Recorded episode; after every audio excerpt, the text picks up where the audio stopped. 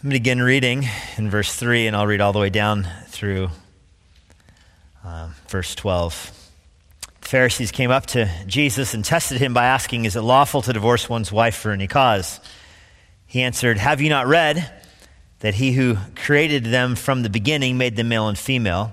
And said, Therefore, a man shall leave his father and mother and hold fast to his wife, and the two will become one flesh. So that are no longer two, but one flesh. What therefore God has joined together, let no man separate. They said to him, Why then did Moses command one to give a certificate of divorce and to send her away? And he said to them, Because of your hardness of heart, Moses allowed you to divorce your wives. But from the beginning it was not so. And I say to you, whoever divorces his wife except for sexual immorality and marries another commits adultery. The disciples said to him, If such is the case of a man with his wife, it is better not to marry. Jesus said to them, Not everyone can receive this saying, but only those to whom it is given. For there are eunuchs who have been so from birth, there are eunuchs who have been made eunuchs by men, and there are eunuchs who have made themselves eunuchs for the sake of the kingdom of heaven. Let the one who is able to receive this receive it. Back in my early days of Christianity, I was working for a missions organization that basically had a, I don't want to say a vow of celibacy, but an approach towards all of the 20 somethings that were working for them that singleness was better. Uh, in fact, it was definitely, it was not ambiguous. It was definitely made clear to us that um, we were expected to stay single as long as we were working for this missions organization because then we could be truly devoted to the Lord. And the uh, director of the organization definitely, you could say he exploited us in our singleness, but I would like to, looking back on it, say that we leveraged the opportunity. Um, because I got to live all over the world, I got to go to crazy places and take crazy risks that, looking back on it, there's no way I would do some of those things if I had uh, a wife or kids at home. I mean, just in one example, there was a place in Ghana where me and some of my friends lured crocodiles out of the water with guinea hens. And then we took turns sitting on the crocodile while our friend fed them the guinea hens, and we could pet the crocodile while it was eating. Now, this is not a smart thing to do. And the guide who took us there, who assured us that this is totally okay, he was like missing part of his ear and had scars all over his face and arms. And uh, he's like, you know, they hardly ever attack. uh, not all of our silly risks were for touristy endeavors like sitting on crocodiles. We went and preached the gospel in places that were very hostile towards uh, having foreigners or white people there, um, that were certainly closed uh, to the gospel. We took, uh, in that sense, risks that could have, in different locations, definitely resulted in us getting arrested or um, imprisoned, persecuted any number of ways. And yet the Lord was always kind to me. And looking back on it, I don't think I would have done those things had I had a wife and kids at home. Um, it probably wouldn't have been wise. And so, you know, I think we uh, maximize that time. I know some of you here tonight even worked for that same missions organization at that time, so you know these, these stories. But I think we did maximize that. But then what happened is that some of our friends started to get married. And as they started to get married, we heard this, uh, like, aw, like, almost like, see you later.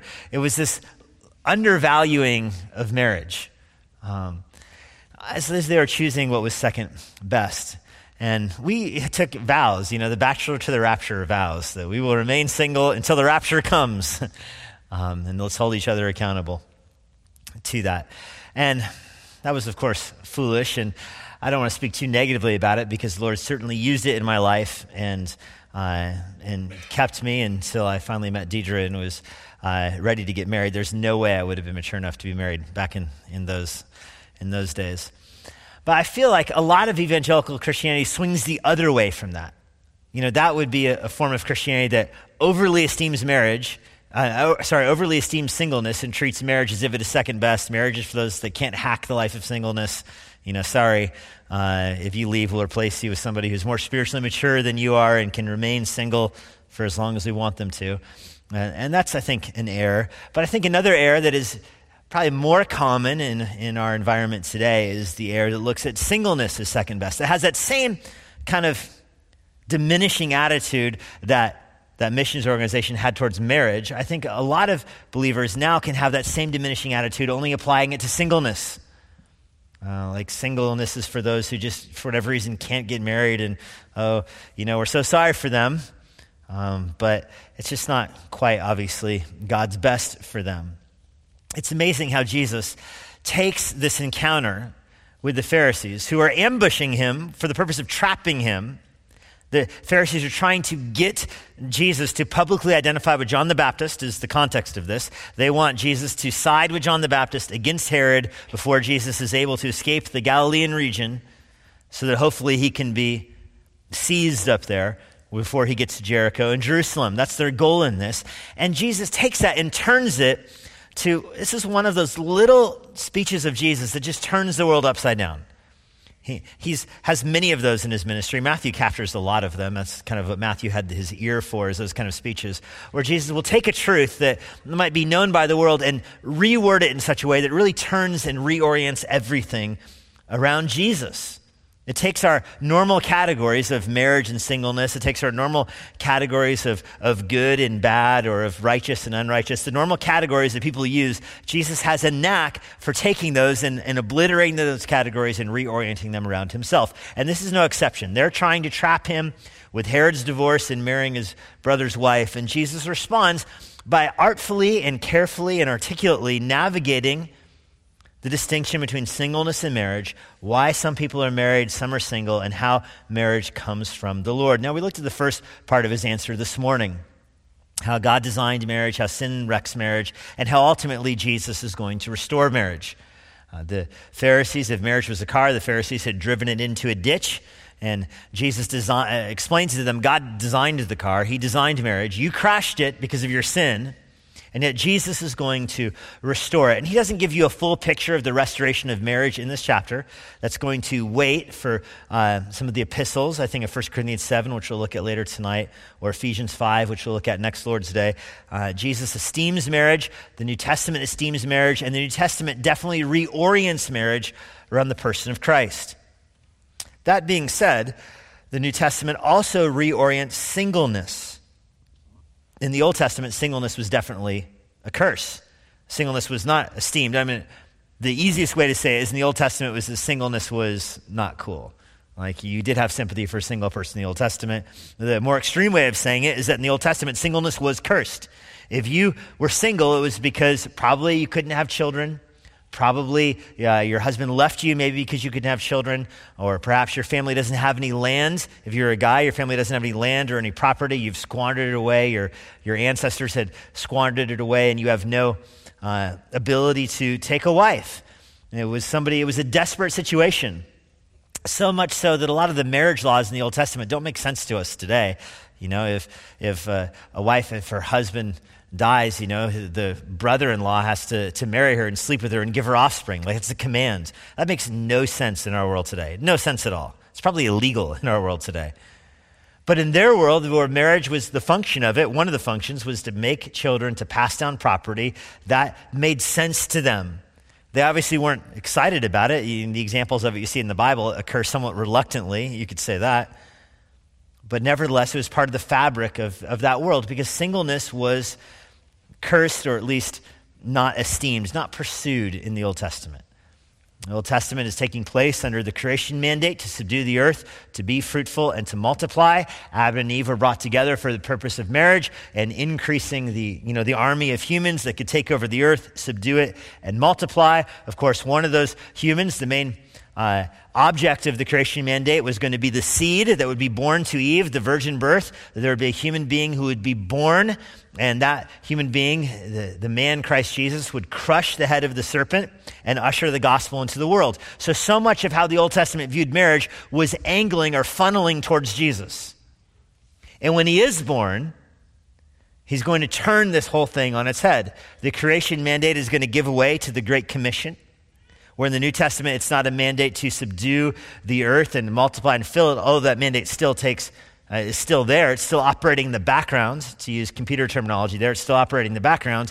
However, there's a new mandate that supersedes it to go into all the world, making disciples of all nations, teaching them all that Jesus has commanded us and baptizing them in the name of the Father, Son, and the Holy Spirit. That's the new mandate. Family gets reoriented in the New Testament around Jesus Christ. Uh, and, and, and so much more can, can be said about that. So in the New Testament, singleness changes. And we're so familiar with what the New Testament teaches about marriage, you might lose sight of how really radical it is what Jesus says in Matthew 19. Um, because we read Matthew 19 and 1 Corinthians 7, we might read them in the same afternoon. Uh, at least I did today. I read Matthew 19, this preacher this morning. I'm reading 1 Corinthians 7 this afternoon. I've got Ephesians 5, we're going to teach on next week. I mean, all that is simultaneous in our minds. It was not simultaneous for these listeners. They hear Matthew 19, and then years go by between the conversation in Matthew 19 and, and what is recorded in 1 Corinthians. Years go by from even 1 Corinthians to Ephesians. There's long periods of time that are taking place in here where they don't have the full picture yet. And so, what Jesus begins with in Matthew 19 is shocking to them. So, remember the question was Can you divorce your wife for any reason like Moses commanded? Love the, love the way they word that question. Jesus says, Haven't you read a little, a little book we call Genesis? And no, God designed marriage, and you can't get divorced for any reason you want to. In fact, you can't get divorced for any reason, Jesus says, except for adultery. And even that is a mercy. Remember, the punishment for adultery in the Old Testament was being stoned to death. Clearly, that is not the punishment for adultery in the Roman Empire. The Roman Empire, adultery proliferated. The Romans had different categories of marriage, even. They allowed adultery. People aren't getting put to death for adultery during the life of Christ, for the most part. There might be exceptions, but for the most part, people were divorced for it. And so Jesus says something radical to the Pharisees. You cannot get divorced for any reason. Specifically, you cannot get divorced because your wife isn't providing you children.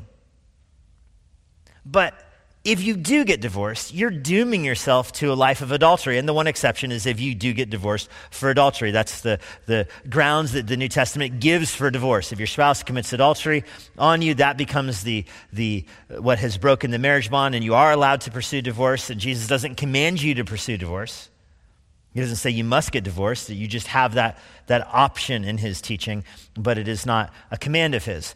So the disciples aren't coming at this from the perspective of what about adultery? That's not what they're focused on. That's what Americans get focused on. That's not what the disciples are focused on.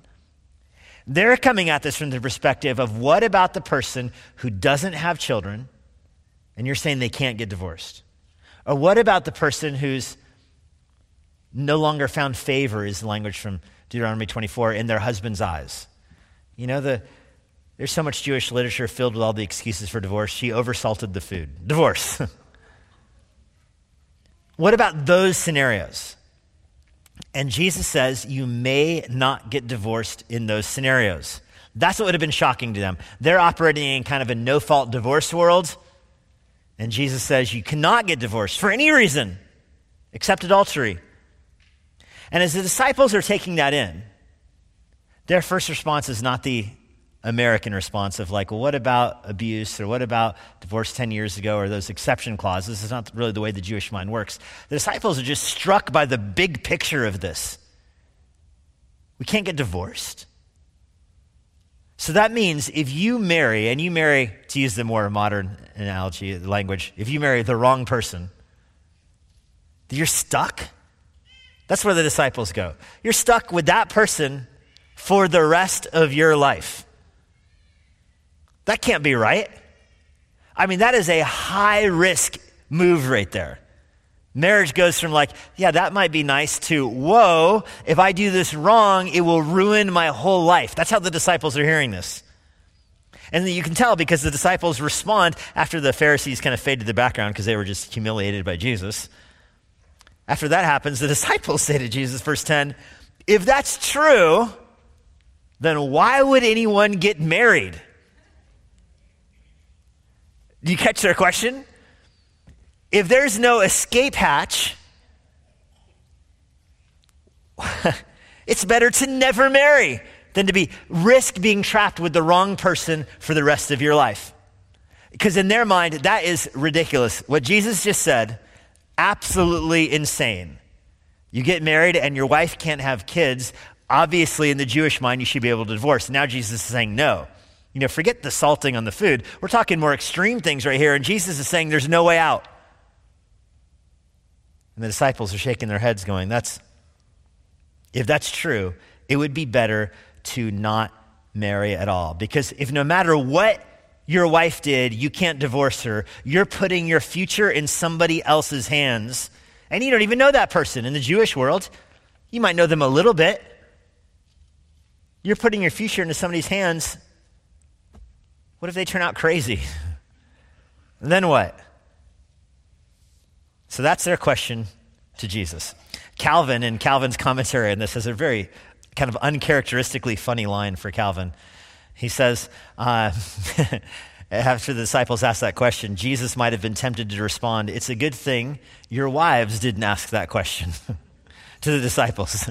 You're worried about what happens, and you're saying it's better not to marry John and Peter. I mean, I know you guys. It's a good thing your wives didn't ask that. They're likely trapped to you. Jesus doesn't respond that way. He says, Not everyone can receive this saying. Now, the antecedent to the saying, it's, it's, it's not crystal clear, but I think the antecedent for the saying is verse 10 uh, the disciples question that it's better not to marry. So disciples say, Is it better not to marry? And Jesus says, Not everybody can receive that. In other words, not everybody, because he's going to repeat that phrase at the end of verse 12, and that's why I take it as I, I say the same language in verse 11 is also used in verse 12, that the saying refers to the statement that not everyone should get married. The disciples are saying, if that's true, if it's such a high risk move, it's better to not marry. And Jesus' response is, You're kind of right, but not everybody is capable of that choice. And then he's going to give some different categories here. Now, before I read the categories, let me give some principles for understanding this. God ordains marriage for good. We know this because Jesus just said that six hours ago or two verses ago, depending on what timeline you're working on. Just this morning, we heard him say it, or it's just the next paragraph above you. Jesus just said that God designed marriage for good, of course, quoting from Genesis chapters 1, 2, and even reaffirming it in 3. Even in the curse, God reaffirms that marriage is designed for good because he curses man and woman. Uh, he curses the ground and, he, and uh, the, Adam will work as he's providing for his family. Childbirth will become painful. So even the curse takes place in the context of marriage. So, God designed marriage for good. Marriage is designed to function in a fallen world. So, it, you're not allowed to despise marriage. This is a sin that is reiterated in the New Testament. Well, Paul will write to Timothy uh, stay away from those who defile marriage. It's going to be repeated in Hebrews 13. By Paul, the marriage bed remains undefiled. There are those that pass ordinances restricting marriage. Paul tells the Corinthians. Um, and I believe it's in Colossians as well. Uh, the idea is that there are those who make regulations restricting marriage and, uh, and you know, diminishing marriage, and that's wrong because God designed marriage for good. So don't despise what God makes for good. Also, in this world, there will be trouble. There's no part of this world that's untouched by sin. So in this world, there will be trouble. So do not be surprised if you have trouble in your marriage. So don't run away from marriage because of that. But there is also a beneficial kind of singleness, and that's where Jesus is going with his answer. He's going to esteem a kind of singleness that is different than marriage, obviously. When Jesus is using the word singleness here, he means somebody who's not married. There's a kind of singleness that isn't cursed like it would be in the Old Testament. It's not second best like perhaps it would have been perceived in the Old Testament, but it's something that Jesus is actually elevating above even, or at least at the same level or par with, the married person. And the reason I say he's elevating is because he says not everybody can receive this. There, not everybody is mature enough to receive what he is about to say. So, what's he about to say that not everybody can, can handle? Well, there's three kinds of eunuchs, he says. Okay. Three kinds of eunuchs. Those that have been so from birth physical deformity, and I think that could even be uh, a wide enough umbrella to just even cover those that have, uh, to even cover those that have no sexual desire. whether or not it's an actual uh, ge- genetic deformity. A commentator say it's often a genetic deformity or physical deformity, but I think it could even be an, an emotional deformity or whatever, where somebody is just not has has no desire for marriage whatsoever. That could be one category. They're born that way. Another category could be those who have been made eunuchs by men. Now, this is foreign in our world, very common in the New Testament times, very common in the ancient Near East, of course, but even more so in the Persian Empire, uh, very common in the Roman world to have people who were eunuchs. Um, you're going to meet a eunuch in the book of Acts uh, who ministered to the queen. Eunuchs would often wait in the uh, royal courts, minister to the king's harem.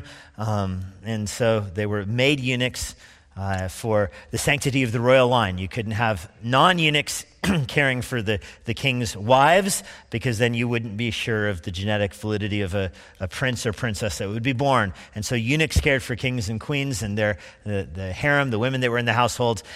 And that's just the reality of that world. Again, totally foreign to us, so I don't want to be detained by that any longer. But the third category is what's interesting those who have been made themselves eunuchs for the sake of the kingdom of heaven.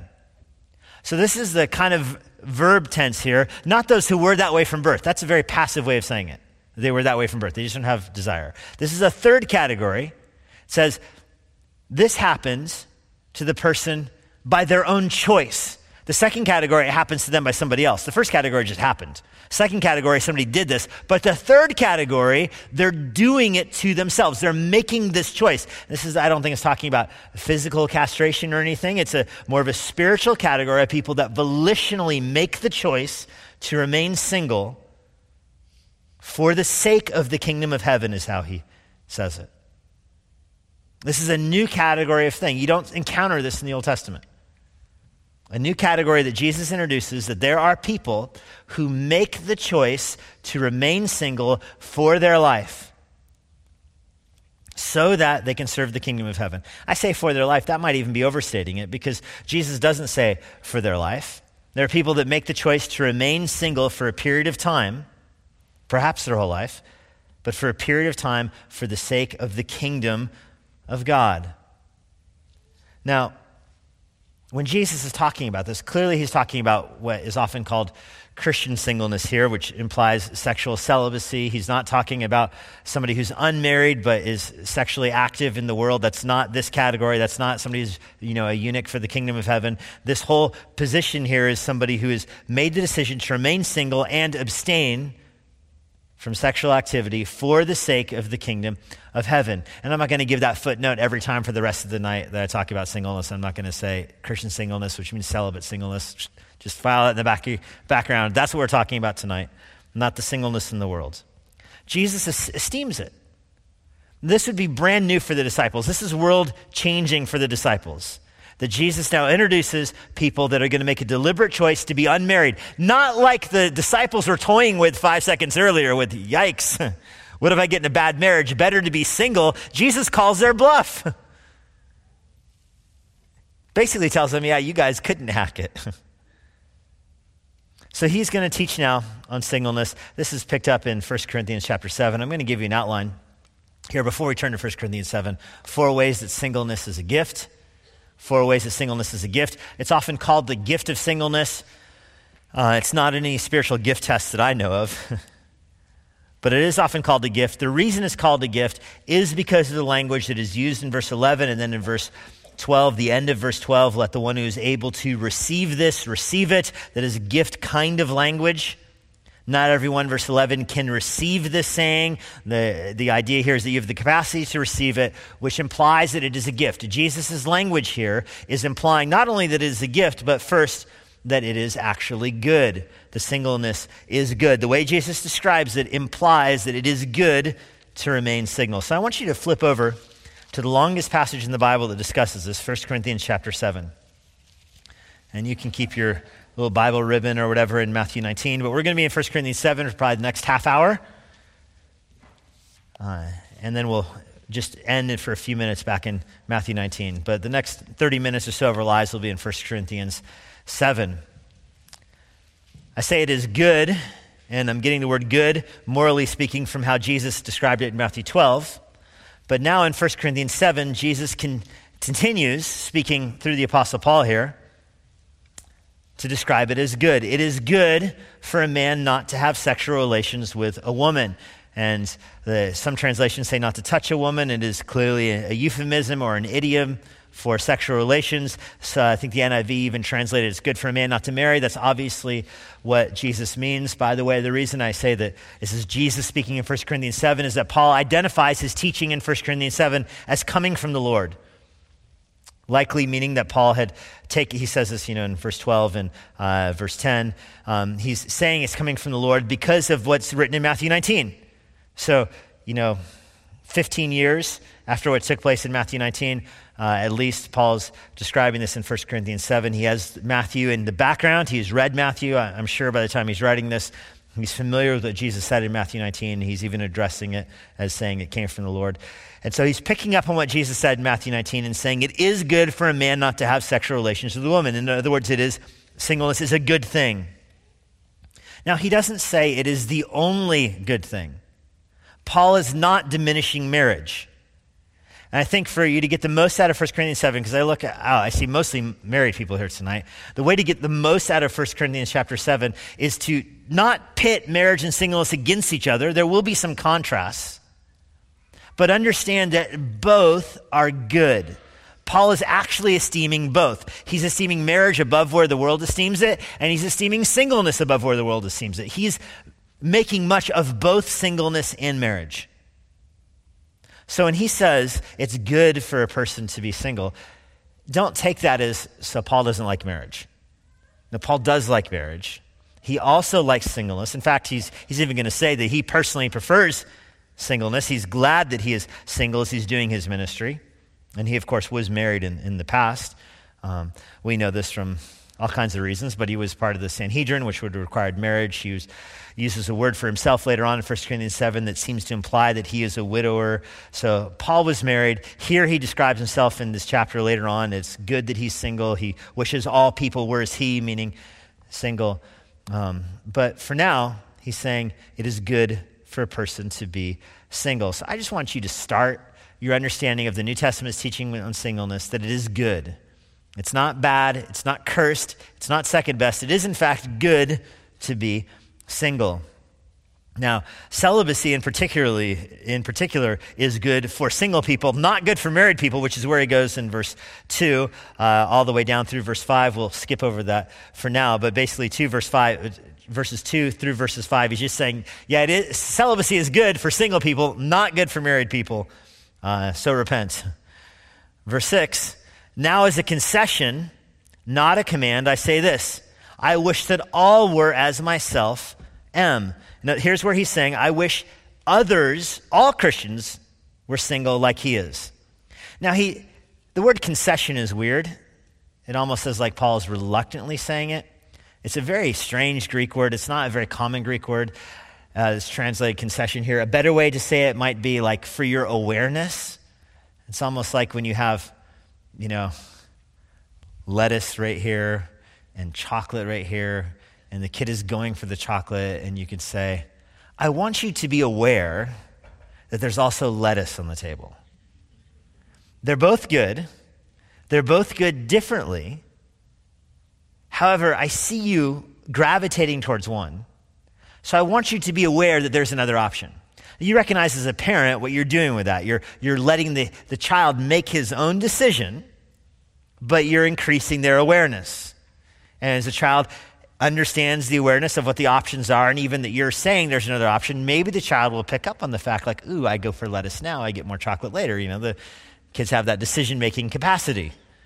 That's this word. And that's why you, know, you don't say that as a, you don't say, as a concession, I'm letting you know there's also lettuce. You're saying, like, I want you to be aware there's another option here. And I think that's a better way to render this. Again, it's not a very common Greek word, but that's how I would render it. Paul's saying, I'm, I'm, letting you know of this other option. I'm not commanding you. In other words, I'm not commanding you to stay single. I'm not telling you you must stay single. He's not doing that. He's saying, I want you to be aware there's something else good on the table. In fact, he says, I wish that everybody were as I am but each has his own gift from God. We'll talk more about that in a second. The point is that it is good to be single, and spirituality is not determined by your marriage status. And I hope you hear me say that. Your spirituality is not determined by your marriage status. You can be a spiritually mature single person. And by the way, ditto with contentment. I hit on that this morning a little bit, but I just want to reiterate it. Your contentment ought not be determined by your marriage status, because marriage status does not have the capacity to make you content. If you are discontent as single, you'll be discontent as married, and vice versa. People that toy with divorce in their mind say they're not content in their marriage. Well, they will not be suddenly content in their divorce either. The point here is that singleness is good, and your spirituality is not determined by it, nor should your contentment be determined by your marriage status. And I, I repeat that just because I know the Catholic Church over esteems celibacy, over esteems singleness. You know, the priests have to take a vow of celibacy because that's what the real spiritual people do. And that's, of course, bonkers and has led to you know, centuries of horrible abuse. But certainly, many Protestants similarly undervalue singleness. And so that's why it's good to start just with the reminder that it is, in fact, good to remain single. I tell you that because if you are single, you have so much, so many well meaning people at church probably are like, so where's the ring? What's going to happen? You're going home for Christmas? Anyone waiting for you? Kind of like, well, I've heard well meaning people say things like that to single people at church. Like, you know, hey, if you need help, I, I know a guy. You know, I, I, could, I could send you, know, I'm just saying, I'm good at the people. I heard people say, like, I, I fancy myself a Cupid. I'm really good at fixing you up. When fixing implies brokenness, right? And so it's probably good to just start with the reminder that singleness is good um, in the eyes of Paul and in the eyes of Jesus and in the eyes of the Lord. Um, so I just want to make sure that we don't regress to the Jewish view of marriage, that singleness is practically a curse and marriage is necessary for holiness and happiness. And by reminding ourselves that Jesus was single, so was Paul. Both of them esteemed it. Um, so, first of all, it is good to be single. So, if it is good, why shouldn't everybody be single? Why does Paul not command singleness if it's good? Because of the second point, it is also assigned. And specifically in verse 17, but I want to draw out one thing from verse 9 first. If they cannot exercise self control, they should marry. It is better to marry than to burn with passion. Remember, the point of singleness, the point of choosing to be single for the kingdom of God, is holiness and devotion to ministry. And so, if you are burning with passion or lust, you're not devoted to holiness. That's the, the bottom line. And so, this is why Jesus himself says not everybody can handle this kind of command. Because there are those who do want to get married. If you want to get married, in other words, get married. Remember, this is a two edged sword. Jesus is esteeming both marriage and singleness. Paul is esteeming both marriage and singleness. Jesus starts his answer by taking you back to Genesis and God designed marriage. Paul does the same thing here. It is better to marry than to burn with passion. And here, he's using the word better for marriage. So marriage is good. So is singleness. So, marriage and singleness are both assigned by the Lord. If God has given you the grace to remain single, then embrace it. Embrace it. Uh, Paul's going to give more instructions on divorce and remarriage here for believers, but jump down to verse 17. Let each person lead the life that the Lord has assigned to him, in which God has called him. So, how do you know if God has called you to a life of singleness? Well, there's two ways your own desire and providence. You know, similarly, like, how do you know if God's called you to be married? Well, there's a very easy question Are you married? then yes. you know, it's, it's the ring. If you have the ring, that's the window into providence. Singleness is the same way. Are you single? Then God, at this moment in your life, has called you to singleness. Is God giving you the ability to fight against sexual sin in your life? And that's validating your calling. God's given you that grace. And so embrace it. Embrace it. But do you want to get married? Then get married. But do you want to stay single? Then stay single. And don't let other people bully you out of it. Um, it is assigned, is the language Paul uses in verse 17. I love the way the ESV translates that word. The Lord has assigned to him. This is God's sovereign choice. And this is Paul's rule in all of the churches, by the way. He's going to go on to say, uh, he's going to compare it to slavery. Look down in verse 20. Each of you should remain in the condition in which he was called. Were you a slave when you were called? Don't worry about it. But if you get your freedom, get your freedom. Do you catch his analogy here? Stay how you were when you were called, when you, when you got saved. If you, were you a slave when you got saved? Then stay as a slave. But you say, oh man, I really want my freedom, and there's an opportunity for my freedom. I've got money, I can buy my freedom. But Paul says, stay as a slave. No, stay as a slave, but if you have money for freedom, you have opportunity for freedom, then get your freedom. In other words, your spiritual maturity isn't determined by whether or not you're a slave either. The same principle is applying to marriage right now. Are you single? Then stay single. Were you single when God saved you? Then stay single. But I want to get married and there's an opportunity for marriage. Then get married. It's fine. But recognize if you were single when the Lord saved you, it very well could be His will for you to stay single. And this is good in the Lord's plan. Not meaning you should never be married, but just understand, verse 24, in whatever condition you were when you were called, let, just remain that way with God. That's verse 24.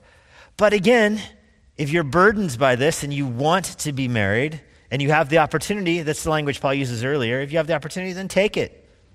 In other words, your spiritual maturity is not about divorce. It's not about, I'm sorry, spiritual maturity is not about marriage. Earlier, for those who are divorced, Paul says, remain as you are single. Your spiritual maturity is independent of that worldly circumstance.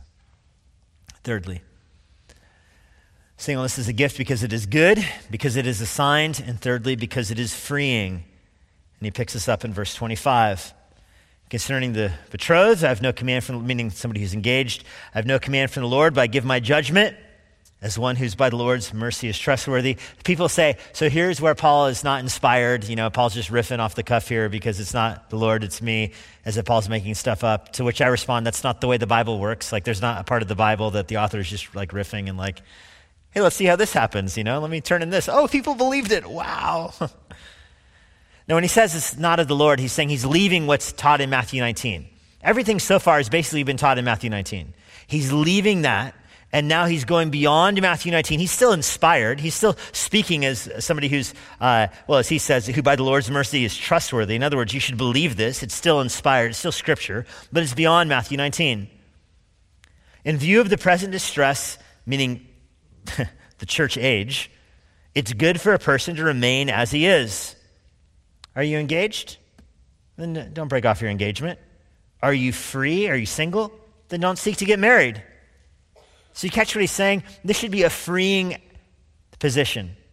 Are you single? Then don't worry about being married. Unless you really want to be married. And then he, look what he says in the next verse, verse 20, uh, verse 28. But if you do marry, you haven't sinned. And if you are engaged and you get saved and you're like, well, I don't know what I should do.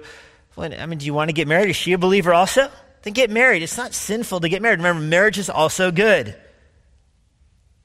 So you go through this whole paragraph, and I, I won't take the time to go through every single verse in this paragraph because he says the same thing 15 times in a row. He's trying to drive home the point to you that you really should worry less about this. That's why I chose the word freeing for the outline. You really should worry more about your own personal godliness and your own personal sanctification than you worry about your marriage status. You know, you just should.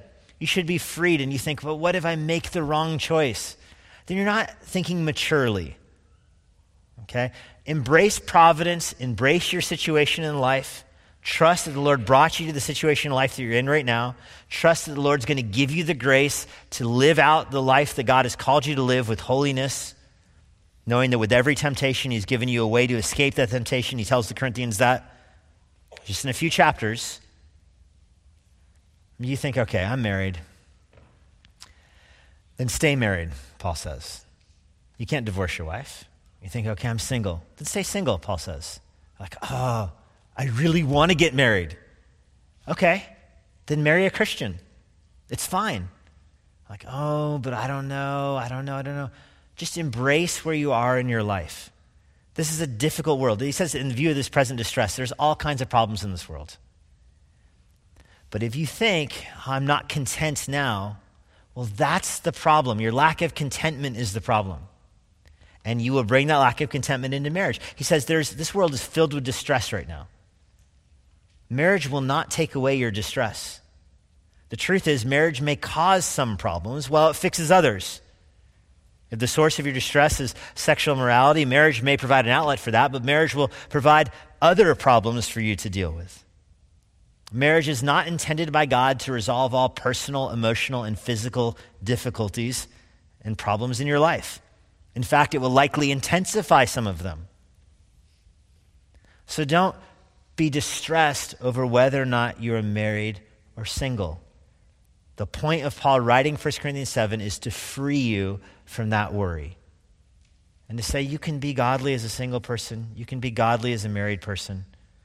Stay as you, as you were when you were called.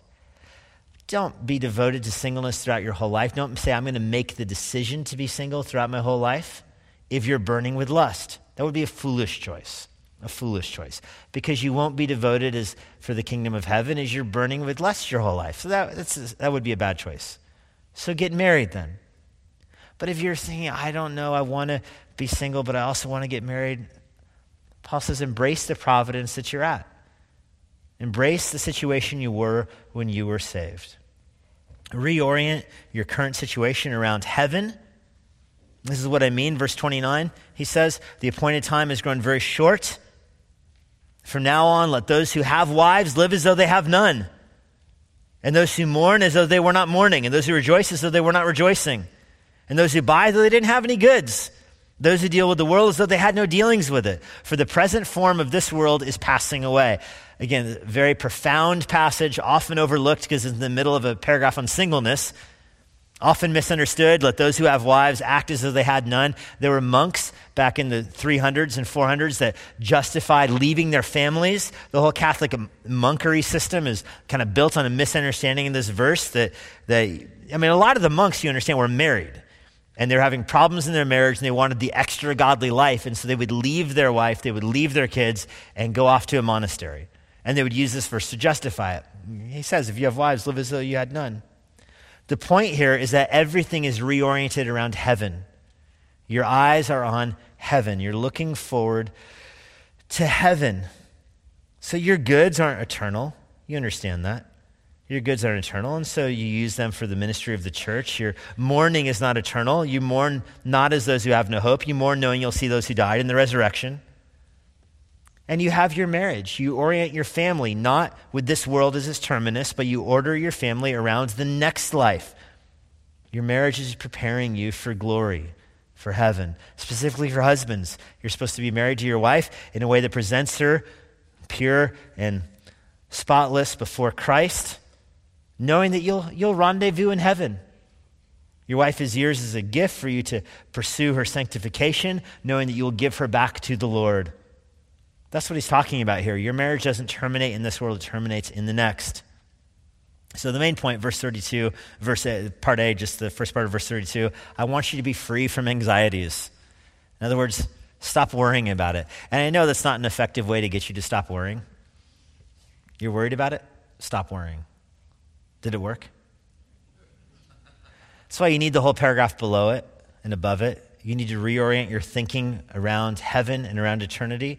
But that's where Paul goes. I want you to be free from anxieties. Just embrace where you are. The fourth reason marriage is, or singleness is a gift. Singleness is good. It's assigned by God. In other words, it's given to some. It's freeing. It frees you from the, that present distress. And fourthly, it's focused. And this circles back to what Jesus was talking about. We re enter the text of Matthew 19 again with the second part of verse 32. The unmarried man is anxious about the things of the Lord. That's that phrase from Matthew 19. You're a kingdom for the sake of the kingdom of God, or you're a eunuch for the sake of the kingdom of God. You're anxious about the things of the Lord, how to please the Lord. The married man is anxious about worldly things how to please his wife, and his interests are divided. The unmarried, uh, the unmarried person or betrothed woman is anxious about the things of the Lord. How to be holy in body and holy in spirit. In other words, the single woman is devoted to pursuing holiness in her own body and her own sanctification, as well as serving the Lord in so many other areas. But the married woman is anxious about worldly things, how to please her husband. By calling it worldly, it gives it a, a negative ring to it because he's esteeming singleness as the point of this passage. But we understand when you balance this with Ephesians 5 that that's also good. It is good for the wife to be submissive to her husband. It is good for the husband to sanctify his wife. It's good for the husband to worry about his wife and the wife to worry about her husband. That's the way God designed marriage. Here he's calling that worldly concerns because they're concerns that terminate in this world. That's what he means by that. So that is a difficult part of marriage.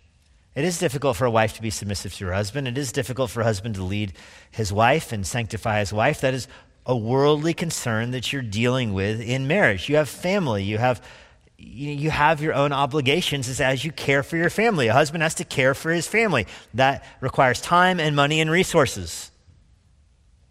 That's not true of the single person. He doesn't have his own family to care for. He's not financially responsible for other people. He's freed from that worry. Not freed to live for himself, not freed to be a hedonist, but freed to be focused on the kingdom of God. Free to pour out his time and his money and his energies on people in the church or on evangelism. That's what it means to leverage your singleness, to pour out your life for others in a way a married person can't. In a way a married person can't. There's a thousand practical illustrations you probably have for your own life. I know that when I was single, I was very much consumed by, by ministry. I had my phone with me all the time, and I would, you know, be responding to text messages from all these students that I was discipling. And, you know, what if one of these students has a problem or what if they need something? I felt like I needed to be available to minister to them at any point in time. And I remember when we were dating, Deidre told me, you know, you can't, you shouldn't really be texting high school kids when you're at dinner with my parents. You know, little thing like that. Like, put away the phone and talk to my parents. Well, yes, that's part of maturity. That's part of entering into the married world. I understand that. But do you see the shift there? Where the single person is consumed by those kind of things. How can he minister? Eh, where can he go? Someone needs a ride somewhere? I'll drive him there right now. A homeless person shows up and wants a ride to the rescue mission in, in D.C. A single person can take them and share the gospel with them up to the rescue mission in D.C. right now. A married person has to go home and be with his wife and put his kids to bed. That's the basic reality of married life. And that's not bad. That's the way God designed. In fact, it's commanded in Ephesians for husbands and wives to live like that, prioritizing their family. But the single person has the freedom to do those kind of things with their time, with their money. They can spend money on people in the church in a way that would be unwise for a married person to do. I think of the, the uh, children's ministry here. You know, most, many married couples serve in the children's ministry every other week.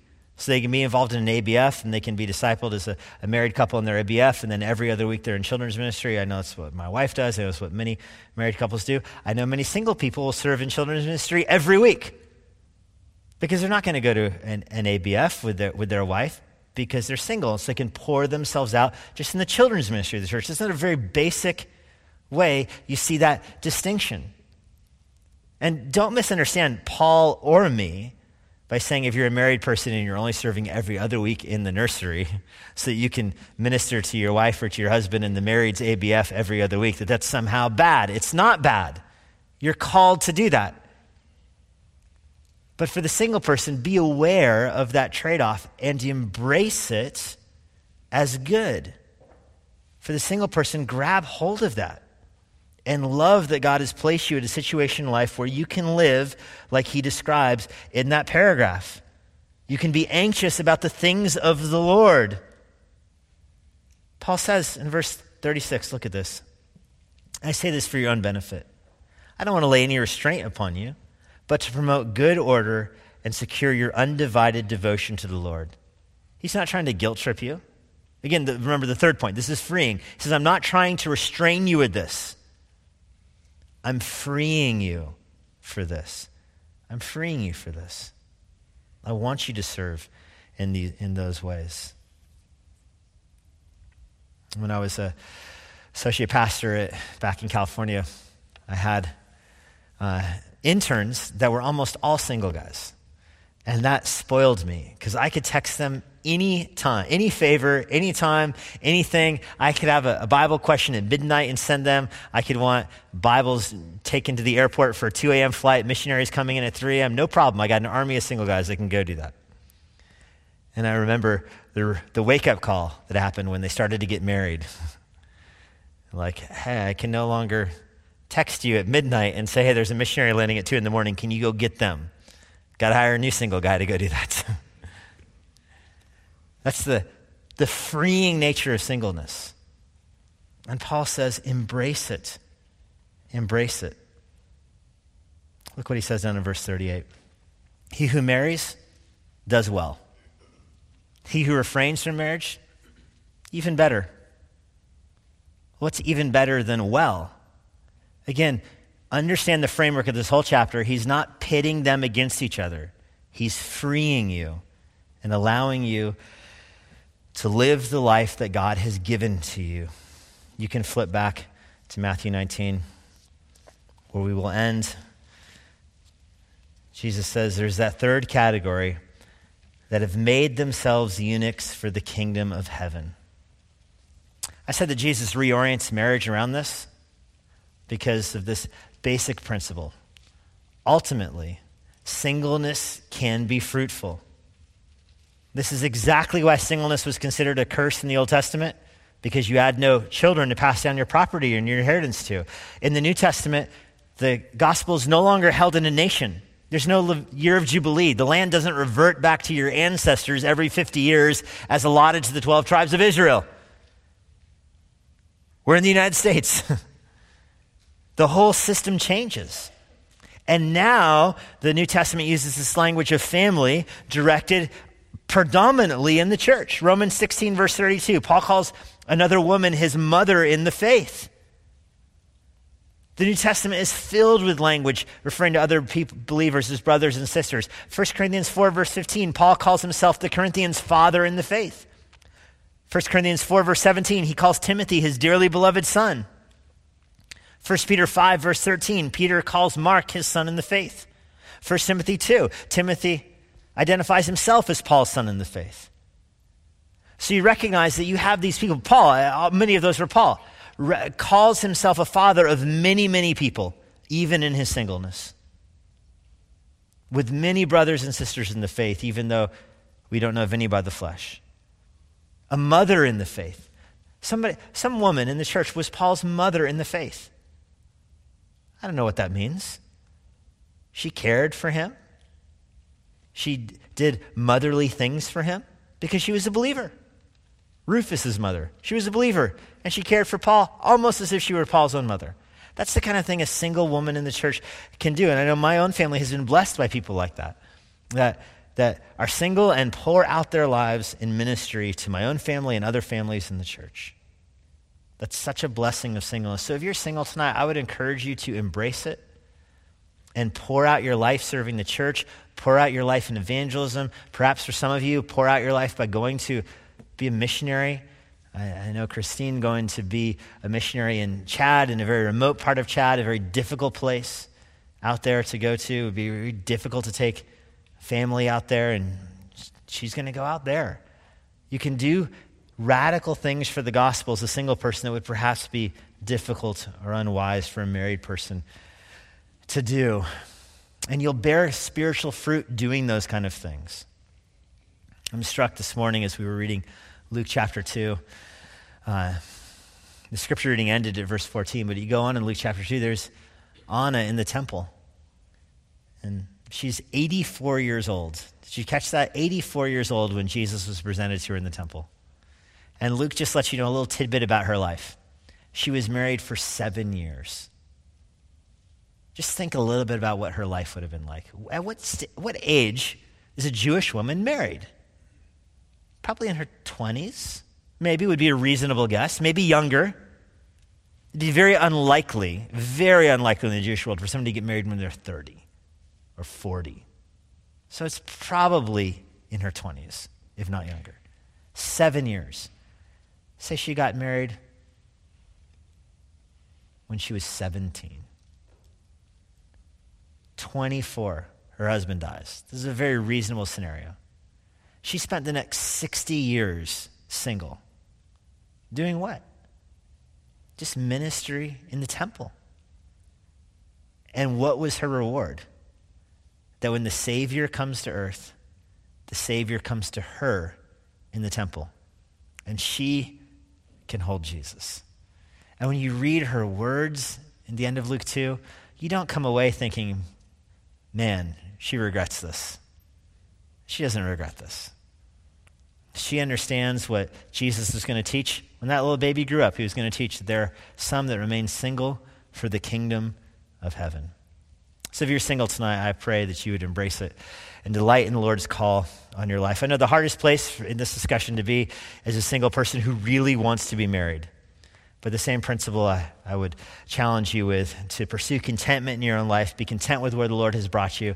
Know that the Lord will provide a way of escape from every temptation, and trust the Lord's providence in your life and His timing for His own good work. Lord, we're thankful that you work in us and through us to will and to act according to your good purpose. We began our service tonight praying that, and I want to bring the teaching to a close with that same prayer. We know that you are at work in our life, that if you've appointed good deeds for us to walk in, you've appointed who we're to marry.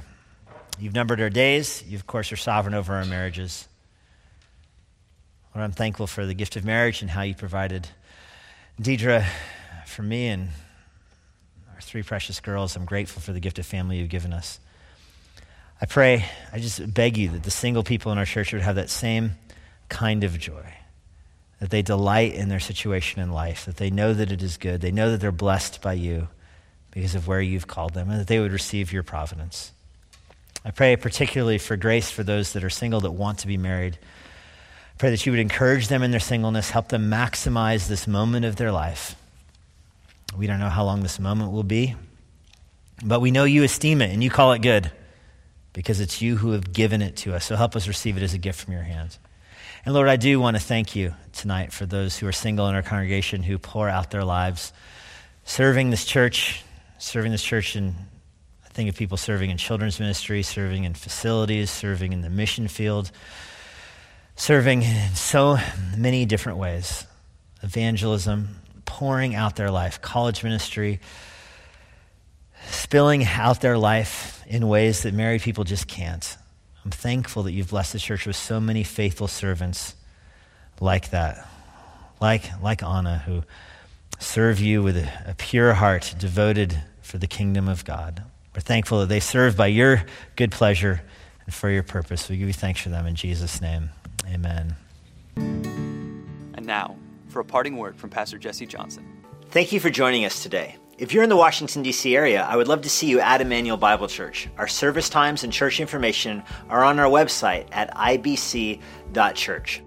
For more information about the Master's Seminary and their Washington, D.C. location, go to tms.edu. I hope this resource has been a blessing to you and it helps you seek the Lord daily, serve others around you, and share the gospel of Jesus Christ with boldness. May the Lord bless you.